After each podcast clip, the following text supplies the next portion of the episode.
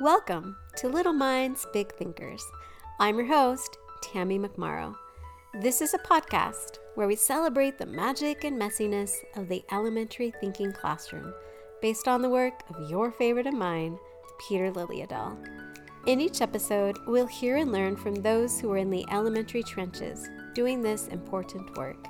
My hope is that this podcast offers you a front row seat to help Building Thinking Classrooms by Peter Liljedahl is liberating our youngest mathematicians to think all over the world. In this episode, I get to talk to Sasha Wise, an upper elementary teacher from Canada. I have such respect for my Canadian math friends. They really have something good going on up there. And I think as you listen to Sasha, that you'll see what I mean. So sit back and enjoy my conversation with Sasha Wise. Welcome, Sasha. Thanks for letting me rope you into talking with me today. Yeah, well, thank you so much. It's my pleasure. So uh, nice to be chatting with you. Yeah, and I know we've never like met face to face, but I feel like I know you already because we've been online together in so many different spaces. So, yeah, yeah so I'm excited that, you know, we get to talk specifically though about, you know, thinking classrooms. Absolutely. One both of our favorite things in life. yes, exactly. And one of the things that I really appreciate about about you is that I mentioned we're in some spaces together is that I can tell that you're in charge of your own professional development. And that's been one of the things that I've been uh, saying for years. Like i am in charge of my own professional development. I'm not waiting for my school or my district or my state to say hey you need to learn this thing. I'm just out there doing it on my own. And i know that about you because you always have a pile of books and you're always listening to podca- podcasts and you're part of these math groups like karina's and laura's. Like you're in charge of your professional development. So i I just really love that about you. Oh, yeah. Thank you. Yeah. And I appreciate that about you as well. So let's get going on this conversation. Uh, go ahead and just tell us about yourself. Um, well, I'm a Vancouverite. Uh, that means I live in Vancouver, Canada. Uh, I born and raised here, and uh, I think one of the questions was, uh, you know, where have I come from and where am I going? Uh, so I gr- grew up kind of being outdoors and in the forest and everything like that, and uh, went eventually went to school to become a registered nurse, mm. and did nursing for a while, and uh, combined my love with uh, working as a nurse and then going traveling a lot and then uh, was interested in education to a certain degree. So I ended up becoming a special education assistant. Okay. For a bit of time, and I worked at um in a place called Sunny Hill for a number of years, uh, for both as a nurse and a special education assistant, or actually as a nurse there specifically. But yeah, I worked as a special education assistant as well. So I have a little bit of background in special ed from a nursing perspective, and then I hurt my back, and uh, I end up being re-educated as a teacher. And uh, my very first job was kindergarten, and I totally identified myself as a kindergarten teacher. So, um, yeah, I thought that was my whole life. It was going to be, I was going to grow up. my whole entire career was going to be a kindergarten teacher. And then I had to find another job and I became a resource teacher. So, uh, learning assistant teacher and uh, English language teacher.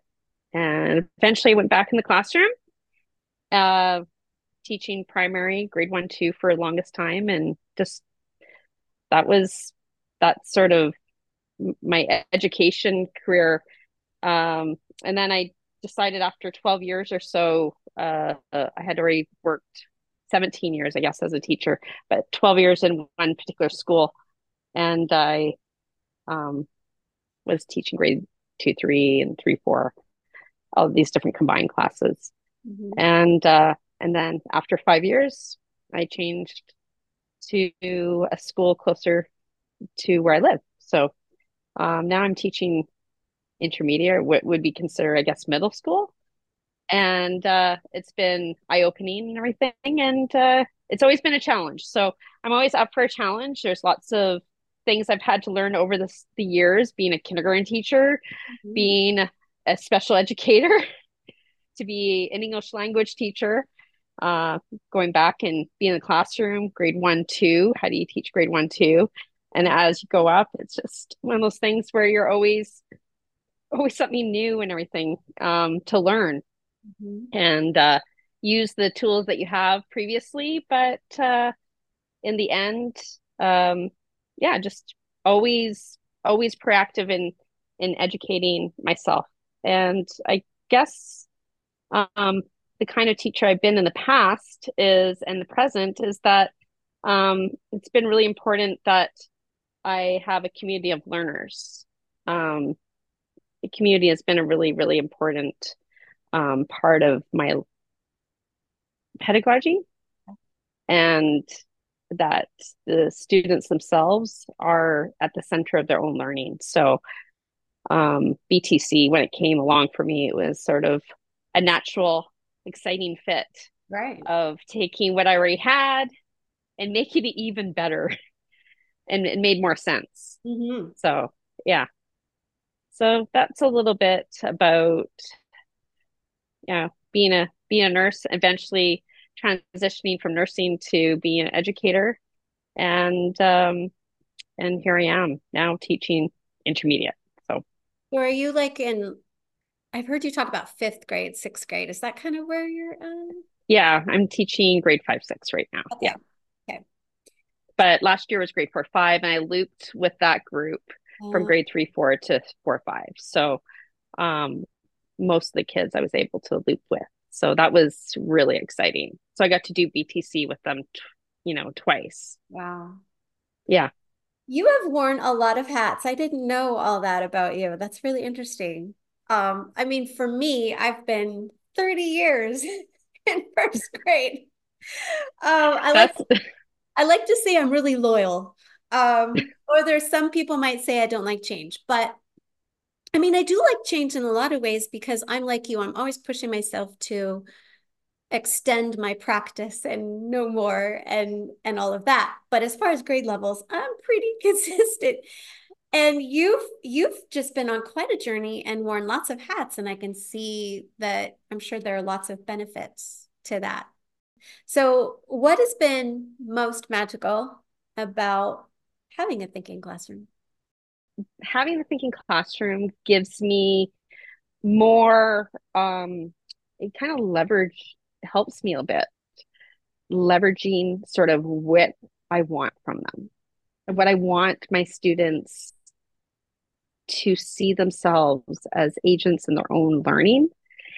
And before it's like I had this idea of, huh, this is what I'm hoping they're going I'm a facilitator, I'm a mediator, I'm a, you know, what do you want me to do to help you to be the best learner you can be in any area that you are wanting to learn in any area because I'm teaching all the areas, right? And so now it's and when I talk about BTC, I don't talk about just mathematics because I do teach everything and I think that's an advantage because I can leverage it in gym. Right? I'm in gym and I can do BTC kind of things, right? You know, I'm constantly randomizing them. I think that's uh, last year specifically, they were like, are you randomizing our desk today again? you know, and like they're asking for it. They were asking for it. Oh yeah, we got to random, randomize for this and and that and and I give them a choice who they want to work with. You know, in bigger projects or say, you know, is this your topic area that you're interested in? Um, but they really, really love the randomization. And what's magical about that is the children who are quite shy and I had quite a few shy children specifically last year, or kids who were, you know, I only have one friend. Um, and then the end, they were like, when I was asking them where they want to be you know, next year's group. I wasn't going to be with them, so I can't really. I just had to ask as many interview questions I could get from them. Who who are your friends? And they would say, well, "I'm friends with this person, this person." No, I'm friends with everybody. Yeah. I got to know everybody now. I could be with anybody in the class, and I'm like, wow. And so I would say that was that was magical. That was magical. That they felt comfortable enough to be randomized and be willing to work with anybody and be willing to work with anybody. And you know, sometimes the long projects or whatever a little bit like they get a little bit wiggly and and kind of question whether or not that was a good choice. But isn't that life like experience, right? Navigating through what they're going to experience when they're adults and so on and so forth. So um yeah, I think that was one of the magical things that happened.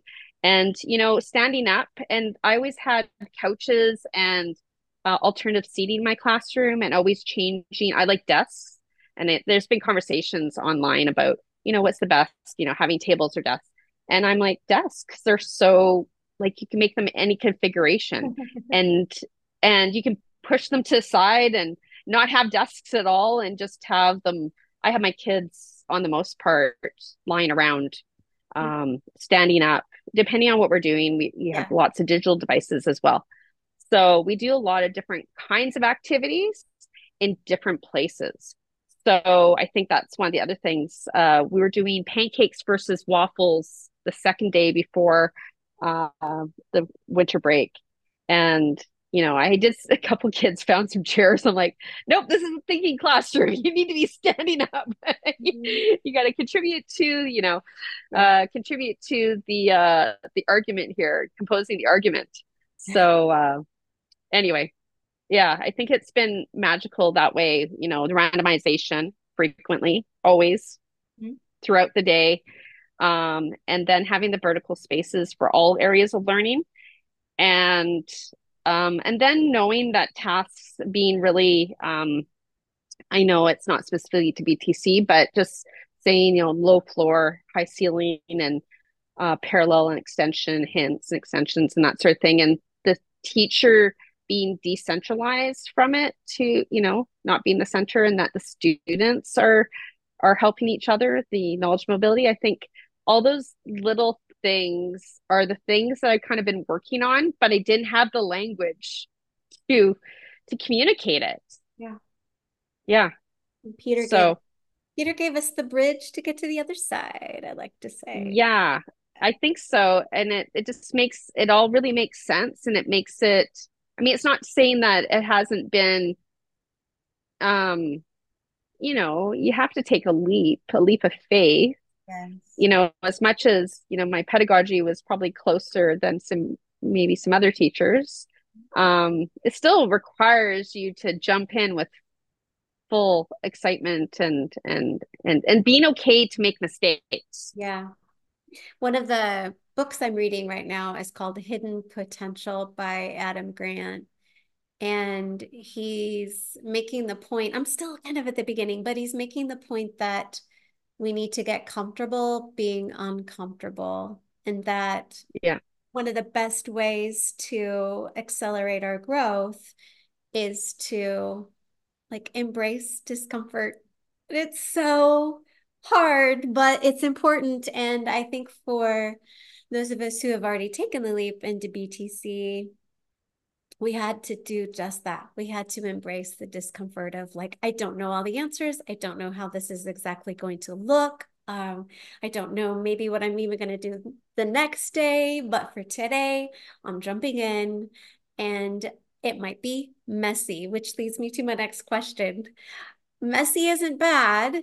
It can be productive. It certainly, I think, for most people who aren't new to the thinking classroom would walk in and think this is a little messy. But um, what has been most messy for you? And you can you can talk about like productive messy or maybe some even the more uncomfortable messy parts. You know it's funny because i am um, because i'm willing to take risks mm-hmm. um like i remember like some people are like, well, what happens if it the the task isn't finished within the time period? And I mean, people aren't pacing guides, grant you that, right? Totally. they are under a pressure cooker to get things done.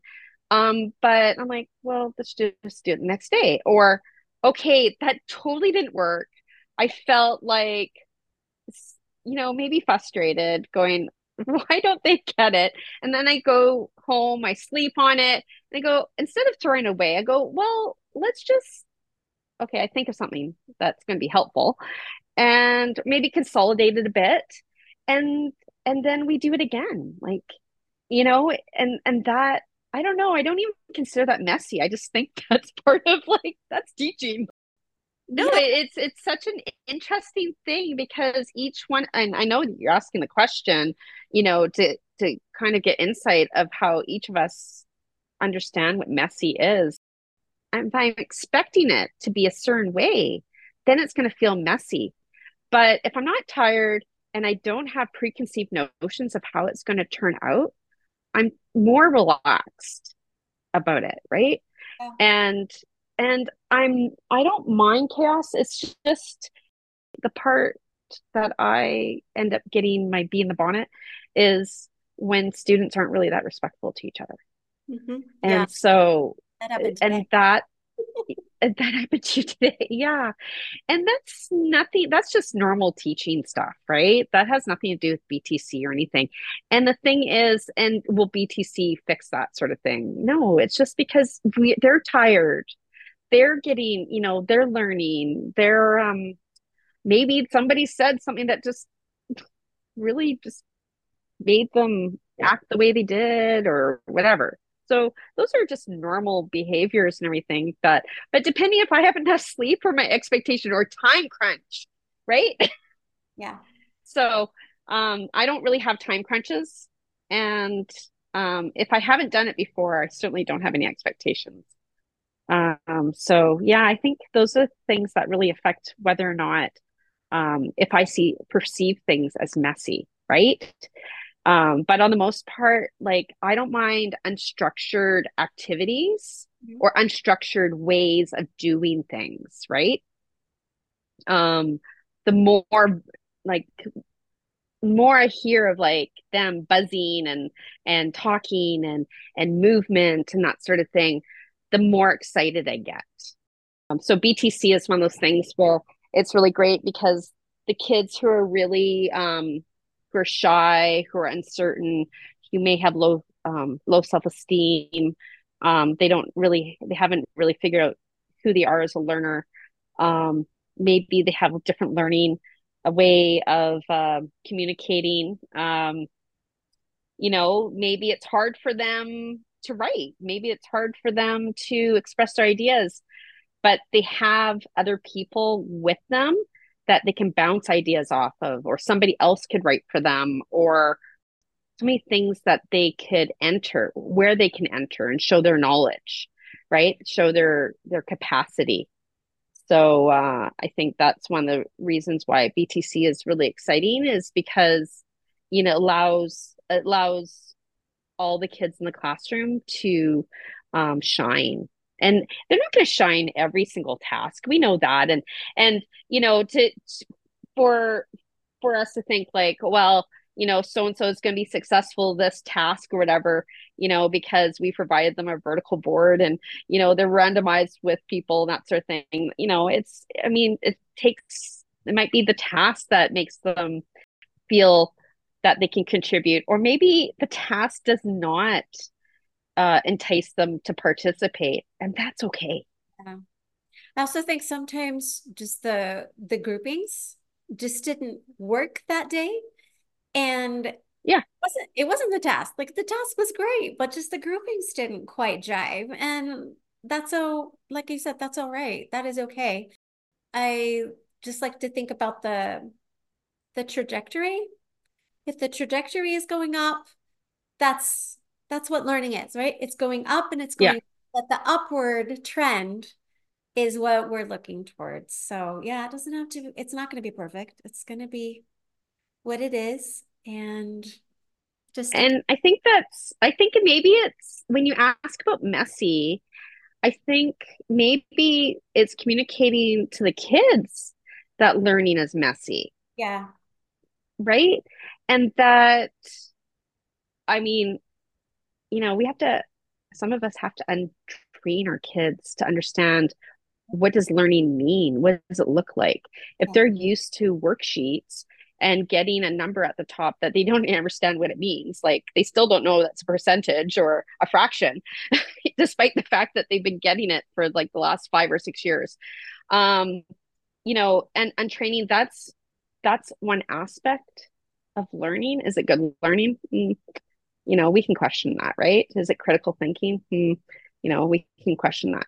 But in the end, we're providing a messy opportunity to learn and help them understand how they learn best um, and how they can use that learning from previous times into a new scenario right? It's pretty exciting.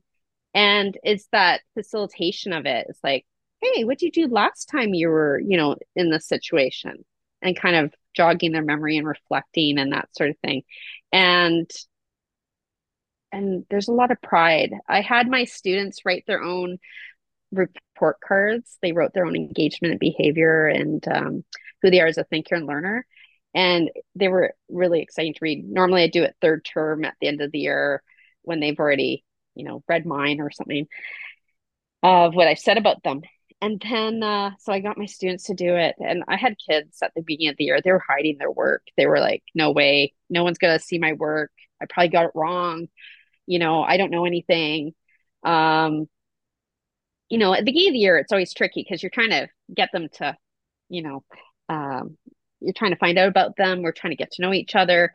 We're trying to, uh, you know, this. We're gonna, you know, show how many gifts you have, right? how many gifts they have.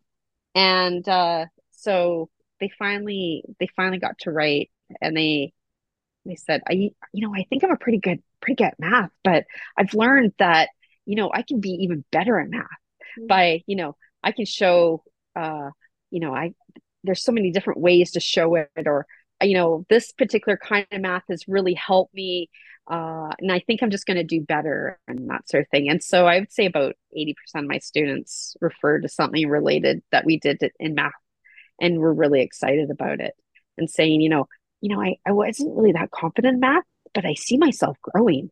Hmm. And I, I love that about the thinking classroom that it really does invite reflection and invites opportunities to grow their math identities in a really positive way. You know what? I am so pleased what's been going on. You know, not, I think if I didn't have the tools that I have from BTC, I think that it, would have a very different looking situation. Um, last year, last year I had, you know, a wonderful group of students and everything like that. But I think having BTC really was such an important feature of uh, our classroom community. Wow. It was what really helped create that reason to come together. And by the end of the year, like I, you know, when the kids said, you know, I like this person, like this person, I'd like to be this class with this person. Oh, I like everybody. I can get along with everybody. I feel comfortable with anybody because we were changing desks all the time.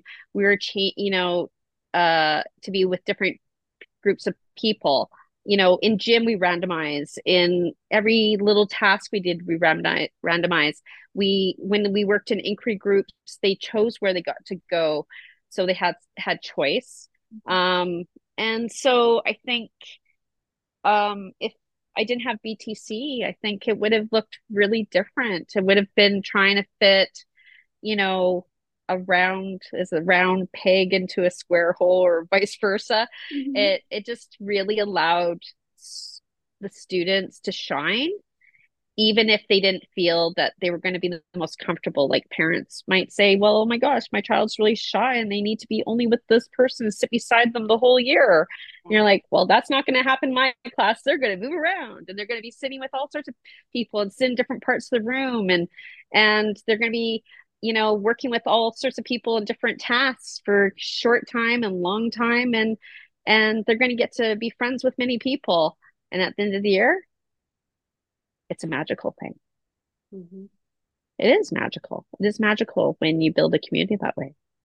And uh, I don't think it's really talked to talked about too much, but I think I think it really BTC is a community builder. I think that's what's magical because it builds a community of a really diverse group of people, comes from various, you know, all our families are different, different cultural backgrounds, different language backgrounds, um, different learning backgrounds, different knowledge backgrounds, all coming together for a common purpose and uh, seeing themselves together as capable um, thinkers, right? Mm-hmm. That's pretty exciting. Well, maybe let's talk about that kind of thing for a few minutes. My first year of BTC looked a lot different than my second year, which looks a little bit different than this year because of my diverse learners. And so my first year was pretty pretty magical, pretty easy even though I was new at it I just felt like that my clientele, they were able to function pretty well as a community already. So the thinking classroom just fit what we were doing. And I was like, yes, all in. This is awesome. And then year two came along and I had a different group. And it it wasn't always magical, as magical yeah. as I wanted it to be. Because of just their their needs. And so I had to make some changes and I had to be okay with the fact that it didn't feel quite the same and that their growth looked a little bit different and that I had to be okay with all of the ups and all of the downs because I was looking at the upper trend and and then this year comes along and again another group of learners but it's we're back to more of the magic and less of the the struggle. So if I had started BTC my second year, my with my group from last year, I yeah. whoo, I don't know what I would be thinking about, you know, trying this again. It's like I, I want to remind people that, like you're saying, every group is different. And just because one group struggles maybe a little bit more with with the thinking classroom doesn't mean that that's the way it always is. And we have to modify and adjust. And I know that you're kind of in a similar situation where you're modifying, adjusting based on your new group. Anything you want to say about that? Yeah, that's true. I think that's, well, um, I think in the first year that I did it, along with you, we were kind of probably at the same exact same time period. I, you know, I tried it like October 31st, Halloween of 2021, and you know, did a one off at the end of the school day. Like, what was I thinking? It was great. It was exciting. Yeah. And then uh, I had all this project based learning stuff that had to be done in January. So math just got, you know, let's get our projects done. Um, and then eventually, I think in February, I started kind of dipping my toe back into um, building thinking classrooms and and going, okay, how do I actually really get going in it? Mm-hmm. And because I had the group of learners already halfway through the year, you know, I knew who they were as a community, nice little community. Let's try this out. You know, yeah, I had wandering kids. I had kids who, you know, might be sitting on the floor while they're partners are like working really hard, like, you know, grade three, four and and uh, or kids who are who were you know weren't engaging in the math right? Yeah. And then after a little bit they got better. We do we're doing the reflective sheets you know how were you working as a collaborative team member and that sort of thing. And and by the end of the year you could tell that they were they got they improved and they were reflecting on their learning for sure. Okay. So the first year was more like a half year and it's a lot of experimentation and everything like that, which is was pretty exciting. Um, but you know, it was I there wasn't a lot of um, planning involved with it. It was mm-hmm. like, let's try this and yeah. good luck to me. I, I any the same. Any idea that came across Twitter or something like that, that sounds good. Yes. or a podcast. I'd mean, like applying it that day. Every I podcast. I, mean, I think that's so I think that's okay too. Like when when we're first experimenting i think we just grab and grab and grab and and still like trying to get comfortable with all the practices. Uh, it wasn't until my second year that i really started to like be more intentional about which tasks i was picking because of the goals that i had. I i felt like i gave myself a lot of grace that first half year to dip my toes into the BTC world and just get used to it. So I didn't mean to interrupt you, but I was like, oh no, no. I was just thinking about my second year. So the whole summer I just spent all this reading all those books and uh, you know, and math and you know, five the five practices and so on. Yeah, and and and lots of lots of study groups and, and podcasts and connecting with people and thinking, oh, how's September gonna roll? And I was really surprised to kind of look back at how I started BTC right away in September. But I was had like 12 out of 28 kids or whatever who had done BTC before. Okay. And so it was easy. They they knew what kind of teacher, you know, I had I was, or they heard what kind of teacher I am. And so when they came in, it was like, this is what we do. This is how we do it. So I've changed school districts and the demographic is different than what I'm used to from my previous school district. And of course, I have older students and they um, have come from a background of probably having less opportunity for inquiry and for hands on learning. Okay. So most of the time, they've been uh, how they find out how they've been assessed is mainly through tests. Yeah. And um, basically it's yeah they're just being assessed all the time through um, getting marked you know whether or not they've uh, passed or failed on something. And and so basically their identity has been formed by how the teacher has viewed their performance right, right? so it's uh so at the beginning of the school year it was all like not really wanting to share their thinking um, showing their work. Collaborating was you know, oh, I don't want to work with that person because I'm afraid to show what I think. Yeah. Um, now, now they're seeing they've worked together on big projects, like hands-on projects. Um, in gym, they have to all work together. Always trying to find a way where it's not the most skilled against the weaker, or girls against boys it's that never happens my class. Everybody has to help each other. How can we make each other better? And so they come from identity of well we just want to beat the other team. We're going to take them down or you know I, i'm going to do this just by myself. I'm going to work independently. And now they're no we'll work together because we're smarter together. Mm-hmm. so there has been a transformation of seeing that we work together and it's it's not cheating if we look at other people's work. We actually gain ideas and we can improve our own work and others' work by sharing our thinking together. And so, because I ask them reflective questions, and sometimes it's orally, I ask them, I say, you know, what did you learn from this project about yourself, others, and what would you do next time, for example? And, you know, one student said, well, I learned that we we're a really creative bunch we're absolutely creative bunch. Or I've learned that, you know, it's not cheating by when you're looking at somebody else's idea. I used to have this idea what cheating is. And it's not cheating. It's just that we're building off of each other's ideas and we're improving things. And we can help each other out. We can rely on each other. So yeah, it's been pretty exciting. So have I gone very far when it comes to, you know, ideal math, building thinking classrooms? Um, no, I think that it's you have to adapt. You have to adapt, and I think the most important thing is the learner identity because once you build community and you, you have the learner identity, then you can do so much more.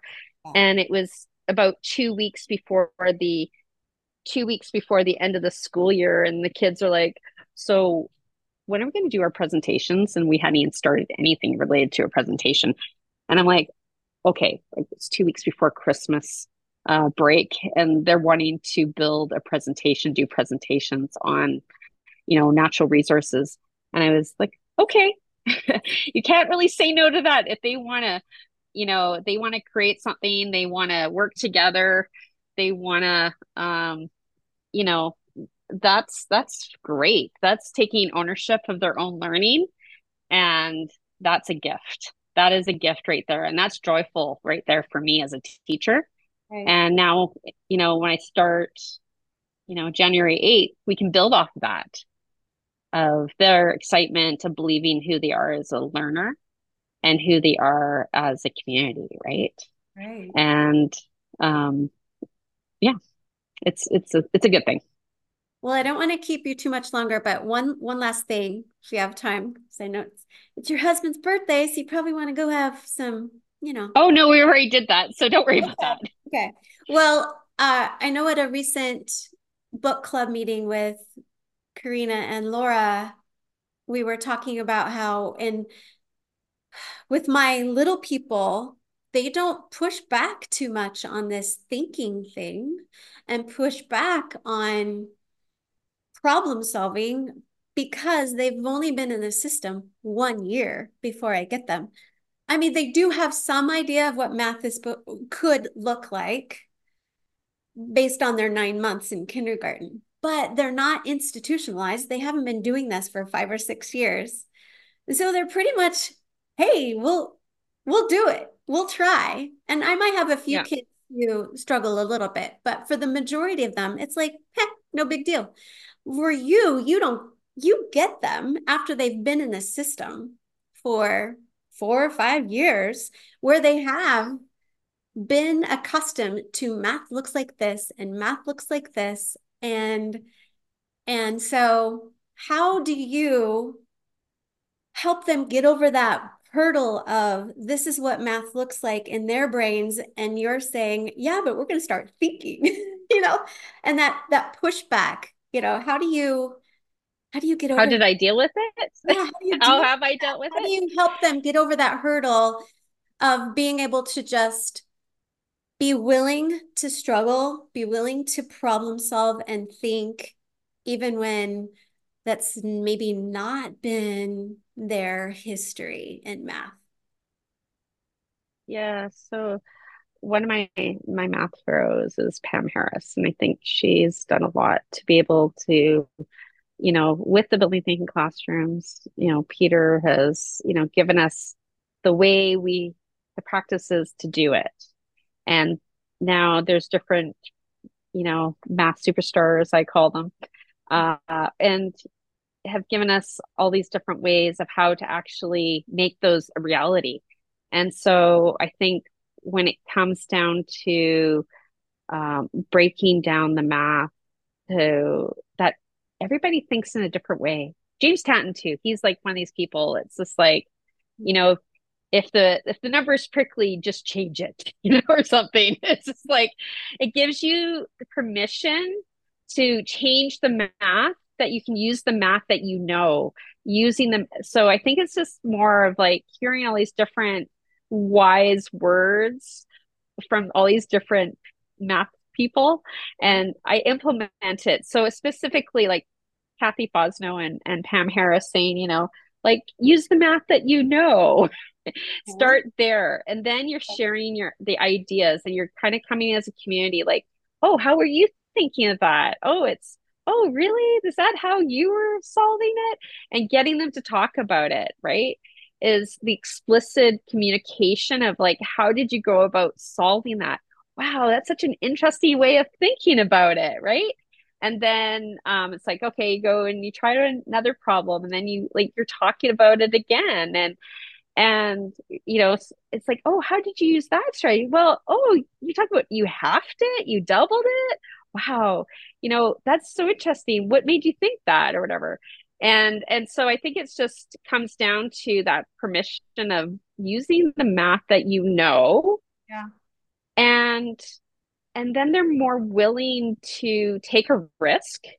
And then as you do it like daily or three times a week or whatever um and you're doing it different capacities like different different um tasks or whatever they become more confident sharing their thinking.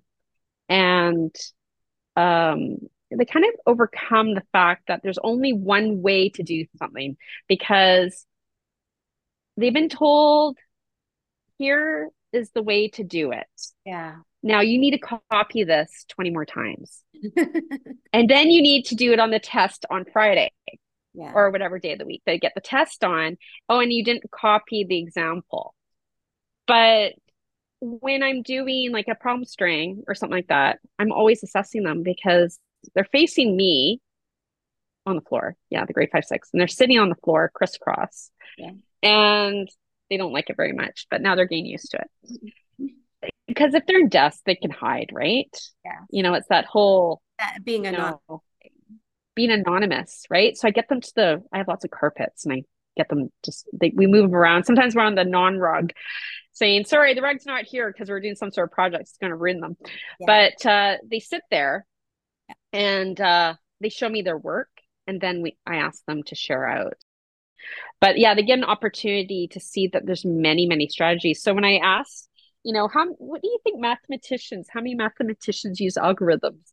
And they were like yeah 10% 20% maybe 5 and i'm going wow because the teachers thought like 90 like, and they're like really because we know that there's like so many ways to solve this mm. one problem. Why would you like? Why would it be so high? And then, and then like, okay, well, I've done my job.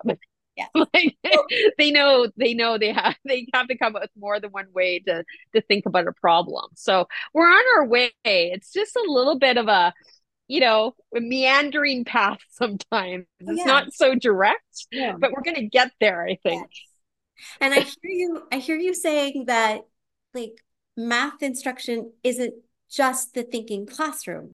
Sometimes when new teachers to the thinking classroom start asking questions, one of them is like, is this all I do? Do you do anything else in math? And the answer is yes, you do other things in math. We don't have to like get rid of everything we've been doing to make space for the thinking classroom. We just mesh them together and we add on that those thinking classroom practices to what we already know works. So we're still doing problem strings, we're still doing number talks, we're still doing all the things that you're talking about.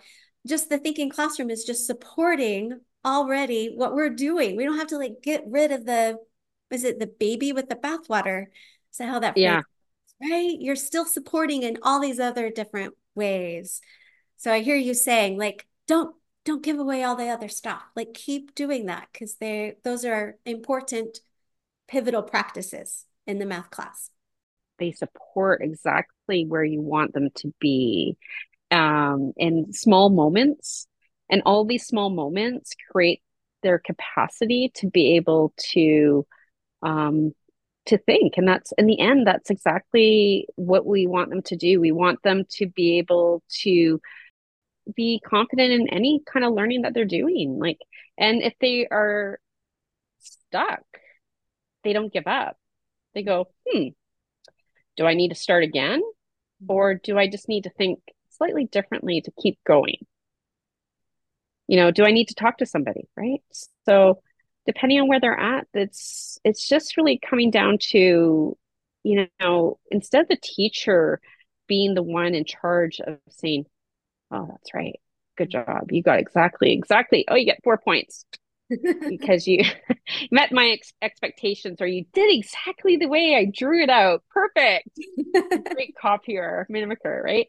My job is not to tell you everything. My job is to help you to learn and help you find those ways to learn. And, you know, otherwise I'm doing the learning. You're not. Right. And yeah, and and so and then i go well this is not easy. And i said if it was easy i wouldn't give it to you. Like, why would i give you something that you could do already? Yeah. It's like when peter says problem solving is what you do when you don't know what to do. Yeah. and if we're not giving our kids opportunities to problem solve then they're they're going to be mimicking. So. Yeah. Yeah exactly. And you know and they don't feel good um, I, I think I don't think they really feel great. If they if they can mimic well, they feel great. If they can't mimic well and then they they get marked, they get marked poorly. They just it destroys their identity, a learner identity. And so you were asking, you know, how is it, you know, you teach young children, I teach older children. What happens, right? And you know, year after year after year, depending on what opportunities they've had, their identity might just be, you know, really low. Yeah. You know, low or not at all. And, you know, if they don't feel good, they're not, not going to come to school. They're not going to try very hard. They're going to be misbehave in class. Yeah. They're uh they're not going to get along with other people. Um they're just going to go, I can't wait to get home.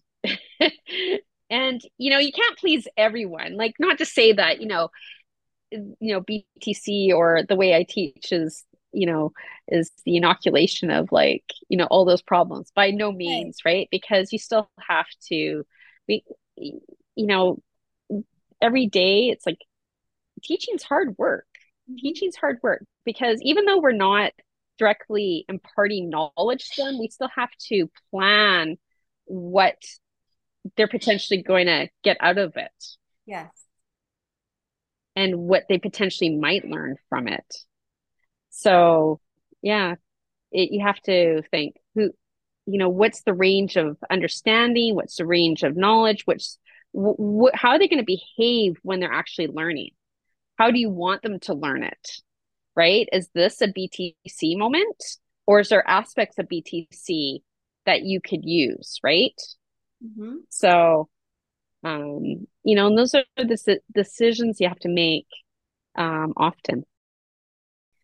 So it's been fun to dive deep into your thinking classroom and your age level.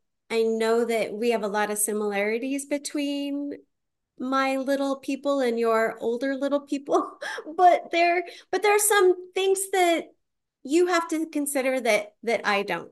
And I love the way that you're navigating your space and that you're helping these older kids maybe get over some hurdles and be able to really embrace a positive math identity. In fact, like I just want to come to Canada and sit in your classroom and experience the magic and messiness of your thinking classroom and all the other things that you're doing. So, Sasha, I've really enjoyed just chatting with you and hearing all of your wisdom and um, your tidbits that I'm so glad everyone else gets to hear. So, thanks for letting me do this with you tonight. Well, thanks, Tammy. It was lots of fun doing this with you as well. And uh, you're welcome anytime. Okay. Teach my class. Oh my goodness. They they would yeah, they're probably taller than me and they would chew me up and spit me out. But no, I'm sure they're very but the older kids kind of scare me. The little ones I can handle, but I don't know about the the big ones. But anyways, thank you for that offer. And maybe sometime in the next I don't know, year or so, we can find a way to actually like be in the same space at the same time. I would really like I have a crystal ball. I have a crystal ball that October 2024 you're going to be in Canada. In Whistler, I hear? Yeah, it sounds like With yeah, and and maybe there might be snow and a big mountain. Oh. No Murphy though. Okay. All right. Well, I we'll see if that happens. That would be fun if it did. I would love That would be I would look very much forward to seeing you in person and uh, giving you a big hug. Yes. And I have a lot of respect for my Canadian friends. You guys amaze me. So I would love to hang, come hang out with you guys for a while. But then I might be able to see you if you're going to be in Arizona. Yes, I, I'm planning on it. So you're going to be there? I think I can make it happen because. I won't be working. Okay. Let's see. I just have to get ready for the heat. Yeah. It's to be. It'll be a little warm, I hear. yeah. Yeah. So uh, that might be another Peter, opportunity. Peter will be there, so it'll be all worth it. Yes, absolutely. That will be totally a hundred percent. Okay. you know, worth going and for the heat or whatever it might be. Yeah. Um, yeah, it'll be so exciting to see you and everybody else yeah. going to those fabulous workshops that Arizona's organizing. So, yeah, thank you so much. I really appreciate it. It's been really lots of fun. And thank you for spending part of your husband's birthday with me. All right. Thanks. Yes. Thanks so much. All right, road trip to Canada it is. Anyone want to join me? There's room in my car. I really love so much about my conversation with Sasha. I love how she talked about the messiness and what that means to her, and how she's building this community of learners, partially simply by putting the kids in the driver's seat. I know if I sat in her classroom that I would be writing copious notes and in awe. so I would just totally, seriously love to go hang out with her. Now, don't tell Sasha this, but if you keep listening to the very, very end of this podcast episode, I've snuck in my favorite outtake from our conversation. This is what our conversation would sound like if it were only like three seconds long. So I hope you stick around and listen. In the meantime, in the famous words of Peter Liljedahl, no one ever died doing thinking classrooms. Just try it.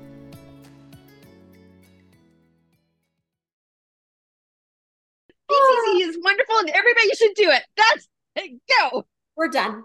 That's all we have to say. 30 seconds.